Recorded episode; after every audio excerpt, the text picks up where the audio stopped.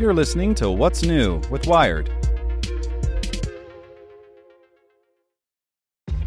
This episode is brought to you by ShipStation.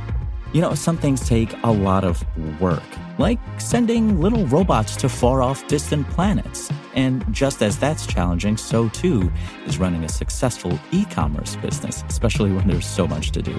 So I want to introduce you all to ShipStation.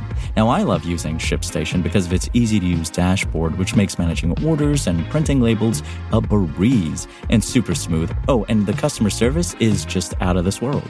It's exactly what you need to help grow your business. Sign up for your free 60-day trial at shipstation.com slash technews. That's shipstation.com slash technews.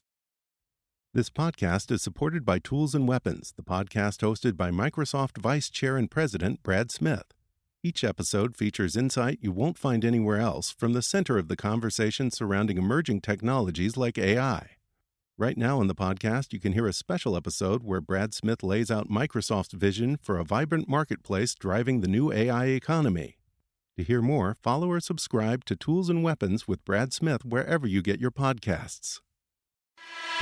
Here's today's spoken edition of Wired. If you add them all up, Google actually makes a lot of gadgets. It sells Nexus phones, Chromebook Pixels, Pixel C tablets, Nest smart home products, cardboard VR viewers, Chromecast and Chromecast audio, pretty Wi Fi routers, even weird custom phone cases. But you'd never think of Google as a hardware company because there's no rhyme or reason to any of it. Some things are made for developers, others to show off how great a form factor or operating system could be. Some become really expensive doorstops. I'm sure I'm forgetting stuff too. Google's made so many small time moves in the gadget market that it's hard to track them all. This one feels different though. If the rumors are true, which they almost always are, Google's about to drop the biggest bundle of hardware in the company's history. At an event on October 4th in San Francisco, we expect to see two new phones, which will come with Pixel branding and potentially the biggest mainstream push for a Google phone ever.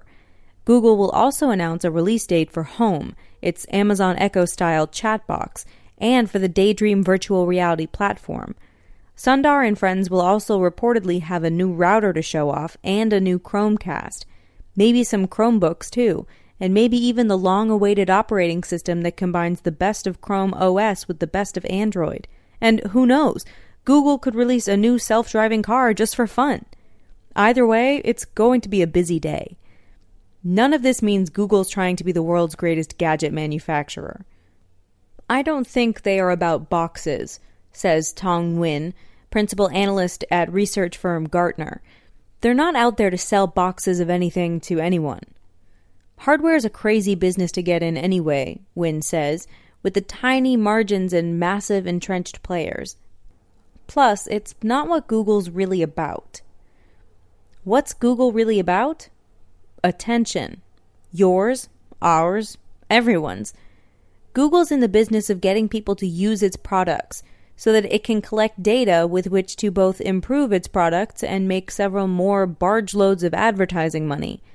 That's why Google makes so many good apps for the iPhone, ostensibly its biggest competitor. Google's product isn't the phone, it's what you do with the phone. The future's calling. There's a shift happening, though, that threatens to undermine that approach. Services are becoming invisible, and platforms are becoming exclusive. Take the iPhone, for instance. Apple has made iOS so robust and integrated that the iPhone is far more useful if you only use Apple products.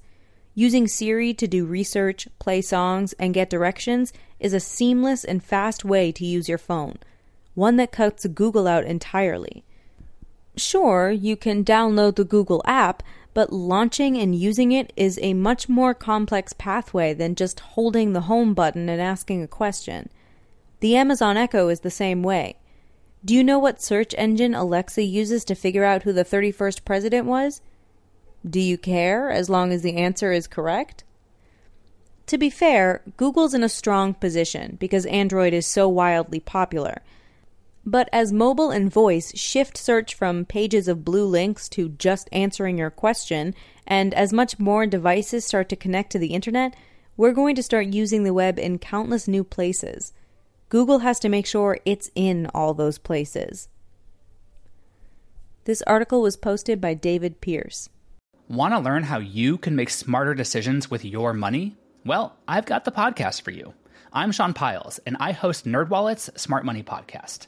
Our show features our team of nerds, personal finance experts in credit cards, banking, investing, and more – and they'll help you make the most of your money while cutting through the clutter and misinformation in today's world of personal finance. You'll get clarity on strategies to help you build your wealth, invest wisely, shop for financial products, and plan for major life events. Listen to NerdWallet's Smart Money Podcast wherever you get your podcasts.